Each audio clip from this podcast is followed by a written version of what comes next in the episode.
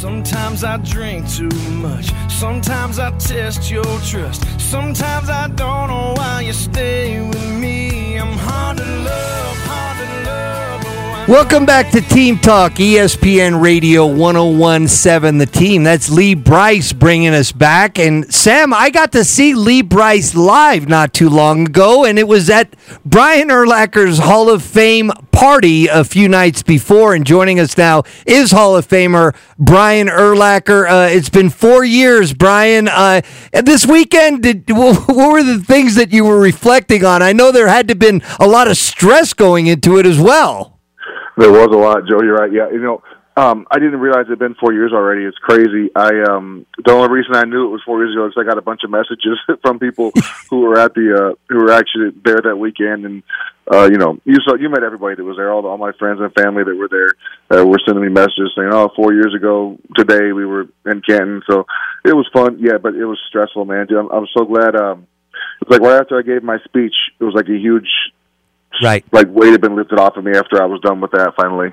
Yeah, no doubt about it. It had been, it had been a, a real busy, like, uh, you know, 14 months or so for you, Brian, because like uh, a year or so earlier, you had gotten inducted into the College Football Hall of Fame in New York City. That was a big deal. And then uh, being a first ballot Hall of Famer, too. I mean, I think they mentioned there's only 354 players in the Hall of Fame or something, but less than 100 were first ballot Hall of Famers. That's something that uh, is always got to be special to you, too, Brian. Yeah, that, that that means a lot. You know, it's there's really no difference between the first ballot or any ballot. Honestly, you, you, once you're in the Hall of Fame, it doesn't matter. But uh, I would think to the guys who get on on the first ballot, it means something. You know, you you uh, when someone says you're a first ballot Hall of Famer, you know, it didn't. There, there's no doubt you're supposed to be in there, and what your your merits speak for themselves on the field, on and off the field. So it was pretty cool to have that honor to be inducted. You know, I think Randy was the first ballot, and, and Ray was as well in my class. So it was pretty cool to be there with those two guys on the first ballot as well. I was kidding with Sam earlier because I guess Tony Boselli got in trouble because he didn't walk fast enough, and I was like, four years ago, nobody was paying attention, uh, you know, to Ray Lewis's speech. When now they're paying attention to how fast people walk. Brian, Walking where? Like on stage? Were you something to do with a getting his gold jacket. Go ahead, Sam. Yeah, it was uh, the event that they do on, on Friday night Friday, before the yeah. yeah. the Friday event. Yeah, his some of his friends were giving him a hard time for how long he took to, to do the walk. Oh, geez. I, if, if I was, if I had to give those guys any advice, given whatever they're doing that weekend, take as long as you want. you know what? They're not going to do anything to you. They're not going to stop you. And that's what the, the one thing I kind of regret is I didn't. There were some people I left out of my speech that I didn't want to leave out, but due to time time constraints that they put on us, I kind of had to shorten it longer. You know, made it shorter than I wanted to. So some of us made our speeches shorter um, than than we wanted to, and some of us went a little bit longer than than, uh, than they were supposed to, according to the time limits they put on us. But yeah, just uh, if I had to give anybody any advice in that situation, take as long as you want, doing everything you want that weekend. Not going to do anything to you. No doubt. Uh, you you were trying to follow the rules to the T there, and uh, maybe some of the other guys didn't. But it was it was a great night, and uh, you know, thanks again, uh, you know, for making us, my wife and I, part of that weekend, and uh, you know, just uh, all the people that were there, uh, your teammates. Uh, you know, um, of course, Rocky was at the College Football Hall of Fame one, and wasn't able to, to for scheduling make the uh, the NFL or the Pro Football Hall of Fame. But but Dennis Franchione, obviously, he showed up to both, uh, and uh, man, uh, he was the guy that, that gave you the crack at it, right? Uh, right, Brian? Yeah, he, he opened the door for me. You know, I like I've, I've said this many times. I had one offer to go to college, and it was from the University of New Mexico. And Coach Fran was the guy who, who made that happen for me. So I owe him, uh, you know, pretty much everything for giving me a chance to play college football. You know, because who knows what would have happened if I didn't, uh, if he doesn't offer me a scholarship. But yeah, I still talk to Coach Fran occasionally. It was nice for him to come to the college the football Hall of Fame, obviously, and the Pro Football Hall of Fame. But um, yeah, it was really cool to, to have seen him because before it all started for me. I can remember sitting in that meeting in the Albuquerque and him saying, "We'd like to offer you a scholarship. If you don't accept it, we'll give it to somebody else." so I was like, uh, "I'll take it. Thank you, coach." Easy decision. Right, uh, uh, Brian. What what was the most stressful part of getting ready for everything? Was it writing the speech? Was it just planning everything? Because I mean, this is such a big to do for all for everybody involved. What was the most uh, stressful part that you had to plan? So the planning was simple because my wife handled everything. She's amazing. She loves doing that stuff. She's great at it. So when it comes to that, like the logistics and everything, I was ten miles ahead of the game because of her. You know, she did everything for my family, getting everyone there. Uh, the, the she planned Joe. She planned that party on Thursday Right. night. Uh, took care of that. I did nothing. I showed up. All I said, all I had to say was I wanted to Lee Brice.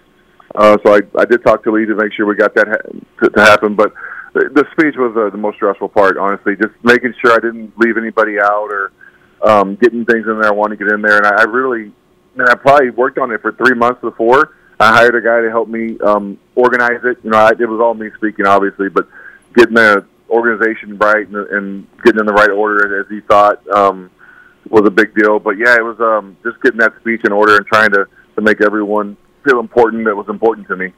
Did you learn anything about yourself in that process? I mean, three months and having somebody help you. Did, did you learn anything?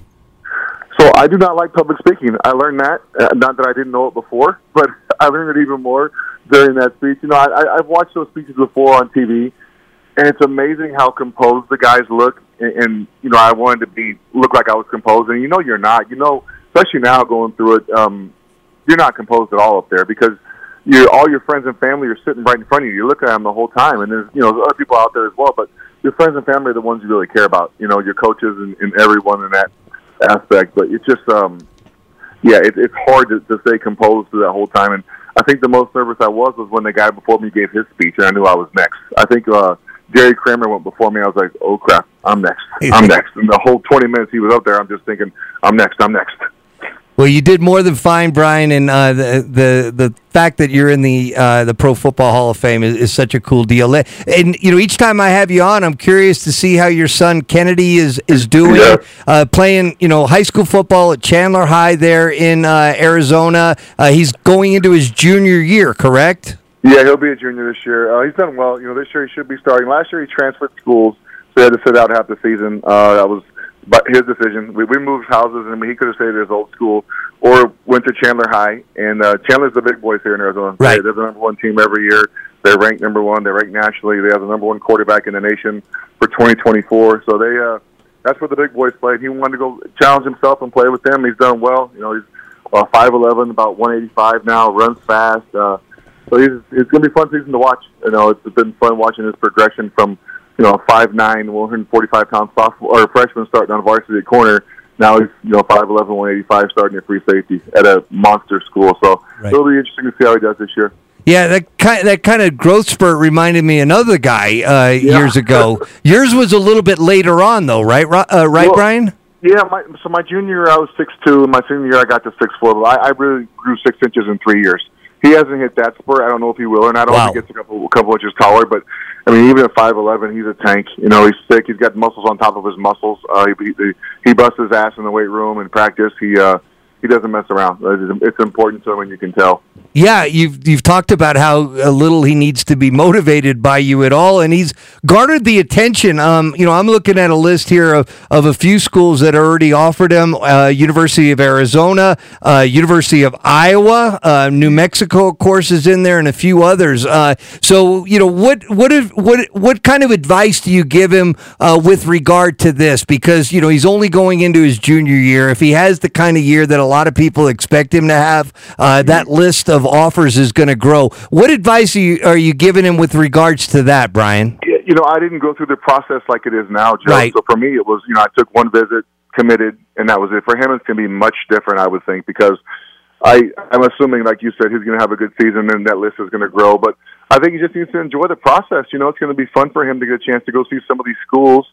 Um, you know, I will say this: University of New Mexico was the first school to offer him a scholarship. Danny was the first guy to do it. So, um, we, I would think, on that short list of uh, visits, New Mexico will be on that list. I hope. But yeah, it, it's going to be crazy for him. You know, I just these kids get so consumed with offers, Joe. It's crazy. Like, oh, he got an offer from here. Uh, but that doesn't mean anything until you go out in the field and prove it. In my opinion, your know, offers are great, Right. but you have to go out there and prove yourself. And, and uh, in my opinion, earn that offer. You know, earn, earn um, why these guys are looking at you, why they want you to come to their school, and go pr- prove that you're worth the offer. In my opinion, and I think that's his mentality as well. He wants to go out there and prove to everyone, he deserves these offers. All right. Well, we'll be keeping an eye on him, and uh, we'll definitely be touching base with you during the football season. Brian, congratulations again. Four years ago, getting that uh, gold jacket, and uh, thank you so much as always for joining us on uh, Team Talk here in Albuquerque, Brian. Thanks, Joe. Take care, buddy. See you. You got it. That is the Hall of Famer Brian Urlacher joining us on the Daniels Plumbing, Heating, and Air Conditioning Cool Take Hotline.